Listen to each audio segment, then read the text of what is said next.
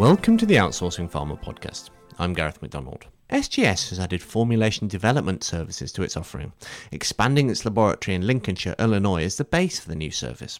SGS announced the move into formulation development at the Interphex trade show in New York last week. I spoke with Vice President of Business Development Eric Hoffman, who explained that customer demand, coupled with SGS's desire to be involved in projects at an earlier stage, were the key drivers for the decision. What we saw was the demand from our customers for this type of services had been increasing over the last several years, and it was a natural extension to uh, the services that we provide to our customers. As an analytical laboratory, the pre-formulation and formulation development typically takes place prior to sometimes the work that we see with our customers and the number of our customers that ask for this type of services made it a very logical decision for us to offer the pre-formulation and formulation development services.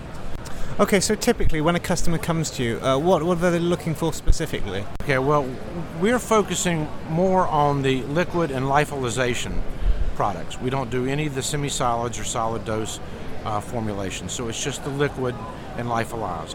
Um, what they're looking for is they're, they're looking for a, a company that's flexible. We typically work with small, medium, and large pharmaceutical companies that want the flexibility to uh, be fir- do first in man studies. Uh, they want something that they that they can use our expertise from a global network that we have to offer from the SGS perspective. We will be offering some formulation services at one of our other labs in Europe, but this announcement today is just for the Lincolnshire, Illinois facility. Okay, so that's on the technical side. From a business standpoint, um, the contract services space is obviously a competitive place. What are the strategies that SGS is going to use to compete in this area? Well, it allows us to help our existing customers more in their pipeline. We, we get involved with their drug development a little bit earlier, uh, whereas before we, people would bring us a formulation already and we would be looking at developing a method or validating a method.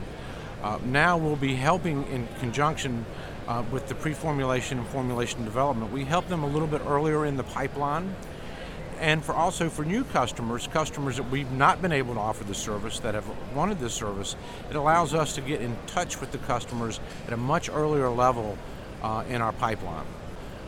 So it's about broadening your offering in this area. Absolutely, it helps broaden our horizon. Eric, thank you very much for taking me through that today. Okay, thank you very much.